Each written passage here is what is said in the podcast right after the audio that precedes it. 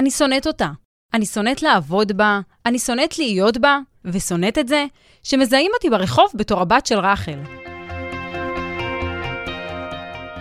אתם מאזינים ל"הכל נשאר במשפחה", הפודקאסט שיספר לכם את כל האמת מאחורי עסקים משפחתיים. והפעם, הבת של רחל. זוכרים את הרגע הזה כשהייתם ילדים והייתם שואלים את המוכרת, כמה זה עולה? אז אני הייתי זאת שענתה. ב-1997 הגחתי לעולם. בתעודת הזהות אני גרה בבית הגדי. במציאות, אני גרה במכולת. במכולת של רחל. מנקה את הרצפה עם הבגדים שאני זוחלת בין המדפים. עם הזמן מקודדת מוצרים. ואז מגיע הרגע. ברכות, אני חוגגת עשרה אביבים, והגיע הזמן לחבר את הארגזים הירוקים שדני מביא בכל בוקר עם החלב, לאסוף את השיער הארוך ולחכות בהתלהבות שהלקוח הבא ייכנס. ייכנס למכולת. דמיינו לכם ילדה, בת עשר, כן? על ארגז ירוק, שנעמדת עליו רק כדי להיות גבוהה. שואלת גבר, שגדול ממנה פי כמה, אם יש לו 18, שאני רק אתמול נגמלתי ממוצץ. אני זוכרת שבבית הספר כל הילדים היו מקנאים בי שיש לנו מכולת, שאני יכולה לקחת איזו גלידה שאני רוצה, מתי שבא לי. אבל איך אומרים? לא כל מה שנוצץ זהב, ולא כל גלידה מתוקה. כל ההתלהבות הזאת התחלפה מהר מאוד. ההתלהבות שלי התחלפה בשנאה כל כך גדולה, שבא לי לשרוף את המכולת הזאת. אני שונאת אותה. ממש ברגע אחד הפכתי מאלין לבת של רחל. הפכתי לילדה שגדלה במכולת, שלא יוצאת לחופשים, שלא הולכת בחנוכה לפסטיגל, שחופשה עם כל המשפחה היא, היא רק עוד חלום מתוק. והחופש הגדול הוא לא חופש ולא גדול, הוא הרבה ועבודה. בכל יום בחנות, בין סידור סחורה וניקיון המדפים, אני מתפללת שאבי הלקוח לא יגיע לשלוח צ'אנס. תגידי, אה, אני רוצה חיש גד. לא, בעצם, תני לי צ'אנס. מה התוצאות של הלוטו היום? אה, אני רוצה אולי אה, לקנות את כי בזמן הזה שהוא חושב, הלילה, היום, יכולים להתחלף כמה פעמים, והוא, הוא עוד יחשוב. טוב, אה, קחי, תשלחי ותחזירי לי.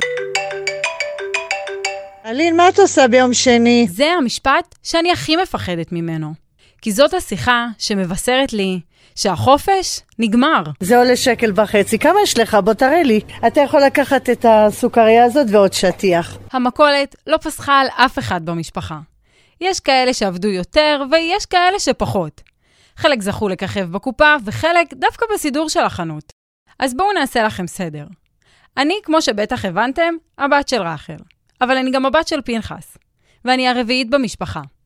מעליי יש את אחי אמיר, אחותי אדווה ואביתר. ומתחתיי את אלמוג ואגם, האחיות הקטנות שלי. כשאימא שלי הייתה צריכה לנסוע לאנשהו, אני נשארתי במכולת עם אחיות שלי, ועזרתי להם בשיעורי הבית. בתכלס, כל הילדות שלי זה פשוט החנות. החברות שלי ידעו שברגע שאנחנו קובעות יציאה, אני קודם כל בודקת אם אימא שלי צריכה אותי. כי מבחינתי, קודם כל החנות. אבל מסתבר שאימא שלי, אימא שלי חושבת אחרת לגמרי. אני זוכרת הרבה את אדווה עובדת, ממש ככה באה מהבית ספר בגיל אה, 13, רצה מה, מהבית ספר לחנות. את כל פעם חוזרת רק על אדווה, את עובדת- חוצפנית. לא, אבל היא באמת... וגם אני, גם. אלמוג, גם אגם. לא, לא, אבל היא באמת אה, באה ועבדה שעות על גבי שעות. אה, אגם גם עבדה הרבה. וגם את, שאת מחליפה אותי מדי פעם שאני צריכה. את באמת חוצפנית. באילוצים. את לא, כאילו, מה לא, זה הייתה תקופה אילוצים? שאת אמא, את חיה עבדת. בסרט. הייתה תקופה עבורה שאת הייתה משחררת עבדת. אותי מהבית ספר כדי ללכת לעבוד, וכל פעם חוזרת רק על אדווה, כולנו עבדנו בחנות. אלמוג לא, לא, אלמוג לא. אבל... אלמוג אה, ואביתר לא. כלומר, אדווה, את ואגם. עכשיו אתם מבינים למה אני שונאת את החנות הזאת? כי זה לא משנה מה אני עושה, מבחינת אימא שלי, אני רק עוזרת פה ושם. אז אני ישבתי עם אלמוג ואגם כדי לבדוק אולי גם הן מרגישות כמוני. לא, לא אוהבת את החנות. למה? ככה, כי פחות מתחברת. נגיד אני ואגם, עבדנו בחנות, אה, יצאנו מהבית ספר בשביל לעבוד בחנות, לא הלכנו למקומות בשביל לעבוד בחנות, את? מה? לא, את לא אוהבת את האזור שם. ואתה גם. לא, אני סבבה, זה לימד אותי ככה להיות עוד יותר וואר. כוחה. אני לא מאמינה שאת אוהבת את החנות. אני לא אוהבת אותה, אבל אני סבבה עם התקופה הזאת שהייתה. כאילו, אין לי בעיה עם זה. אני לא יודעת מה אני מרגישה על החנות אני גם לא. אוהבת את החנות הזאת, אבל בסופו של דבר היו חוויות טובות מה- מהחנות. מה אני זוכרת את היום שישי שאגם שכחו אותה בחנות. וואי, נכון. אנחנו מגיעים לבית, אמא מתחילה לבשל לשבת, ויש שקט. ואז אמא אומרת, איפה אגם? היא הייתה במוצרי ניקיון שם. ופתאום אנחנו קולטים ששכחנו אותך בחנות. למה שכחנו אותך? כי את ישנת. ואז אנחנו מסתכלים עליך, אנחנו מנסים להרגיע אותך, כאילו, לא, את רק התעוררת, אז כאילו, את לא הבנת מה, מה הייתי? קורה. את היית ילדה, את היית בת שלוש, ארבע? אה, בסדר, גדולה. חשבתי תינוקת. עכשיו. לא, לא תינוקת. איך אפשר לשכוח? כאילו- קיצר, ואז הערתם אותי. מי פתח בסוף? אז אנחנו לא באמת זוכרות מי הציל את אגם ופתח לה את הדלת. אבל איך אומרים? סוף טוב, הכל טוב. המכולת היא לא רק מוצרים ועודף. עם המכולת מגיע עוד איזה עניין קטן. בעצם גדול. הלקוחות. לא אוהבת את הלקוחות שאומרים כאילו, כמה זה יקר, וואי, אז אל תקני, יאללה, סי. היא מלא בדיוק. מישהו אמר לך לקנות? בדיוק. או שהם נכנסים, עושים סיבוב, לא קונים כלום. מה זה זה? אני זוכרת תמיד שאת הילדים הקטנים אומרת, תעקבי אחריהם, תעקבי אחריהם. בכל פעם שלקוח נכנס עם מלא תיקים, או שהיה מסתובב המון זמן בחנות, למדנו שצריך לפתוח יותר משתי עיניים. ולפעמים זה השתלם, כשהלקוחות היו נרתעים ולא מנסים לקחת משהו שלא ממש שייך להם. אבל למזלי, אין הרבה כאלה.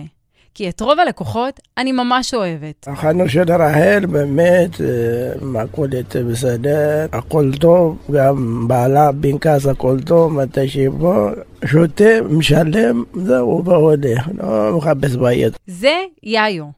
בכל ערב, כשהשמש כבר שוקעת, הוא נכנס בדלת החנות, חולף על פני החטיפים, ממשיך הישר אל המקרר של השתייה, ולוקח את הבקבוק הירוק. כי הערב של יאיו עוד ארוך.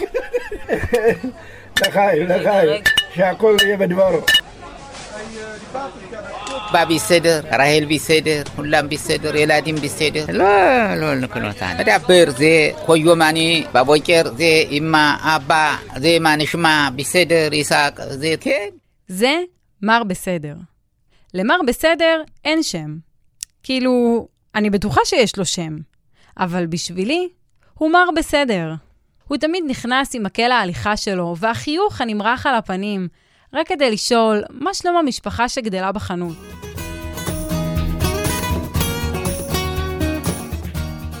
החיים בחנות מלאי הפתעות.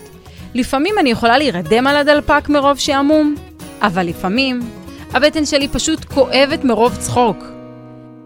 אימא שלי, שכבר כל כך הרבה שנים נמצאת בחנות, היא יכולה לכתוב ספר שלם על כל הסיפורים ההזויים שעברו עליה. יש איזושהי לקוחה שבאה ואמרתי, רחל, את לא מאמינה, אבל עליתי, עליתי במונית משדרות, ועלה איתי עוד איזשהו בחור, והוא אומר לנהג מונית, תקשיב, תיקח אותי, תוריד אותי בכיכר רחל. אז היא אומרת לו, מה זה, אין כיכר רחל, גם הנהג מונית אומר לו, אין, אומר לו, אל תתווכח איתי, תוריד אותי בכיכר רחל. אומר לו, אבל איפה זה? אומר לו, בן בנוי, בחנות של רחל. אז זה הכיכר של רחל, ומהיום והלאה קוראים לזה כיכר רחל. אז היא באה וסיפרה לי את זה, ואמרה, תקשיבי, רחל, אין לך מושג עד כמה אנשים וילדים, כולם מכירים אותך, וממש כאילו אוהבים אותך. אפילו הכיכר קוראים לזה כיכר רחל. הם קראו לזה. את החנות אבא שלי פנחס הקים. הוא היה חקלאי וגידל את כל הירקות במושב. הוא הביא אותם מהשדה טריים אל המדפים בחנות. אבל זה לא עבד. את חנות הפירות והירקות הפכו לסופר, ובאמת, היו שנים טובות והמון לקוחות. אבל עם הזמן, גם זה נגמר.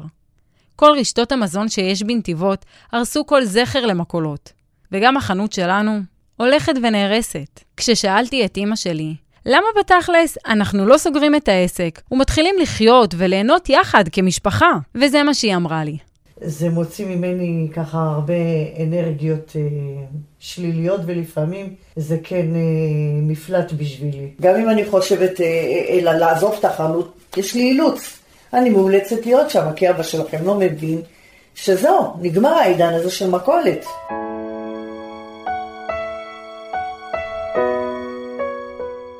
אבא שלי, שכל כך קשה לו עם זה, שכל המשפחה סולדת מהמכולת, לא רצה לקחת חלק בפודקאסט. אתם יודעים איך זה. בכל משפחה יש נושאים רגישים שפשוט מעדיפים שלא לדבר עליהם. ואני קצת מבינה אותו. כשאני חושבת על זה, אם אי פעם יהיה לי עסק, אני מקווה שהמשפחה שלי לא תהיה חלק ממנו. או לפחות ככה אני חושבת. מהרגע שהחנות נפתחת, החיים נעצרים. פתאום צריך לתכנן כל אירוע חודש מראש, לדאוג לממלא מקום ולשכוח מחופשות עם כל המשפחה בהרכב מלא. כי הרכב מלא לא קורה כשיש עסק משפחתי.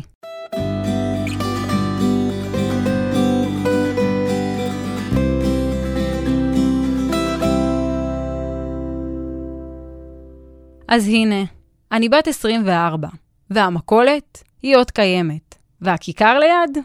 עדיין הכיכר של רחל. ואני? כן, ניחשתם נכון, עדיין הבת של רחל. כנראה שזה לנצח יישאר ויהיה חלק ממני. זאת המשפחה שלי, וזה העסק המשפחתי שלנו, שבזכותו יש לי אוכל על השולחן. ועם כמה שאני שונאת את המכולת, השארתי פינה קטנה בלב שלי למקום שגדלתי בו, למקום שאכלתי בו את הדייסה הראשונה, המקום שלימד אותי מהם ערכים, שהכסף לא גדל על העצים, ושעבודה קשה משתלמת בסוף.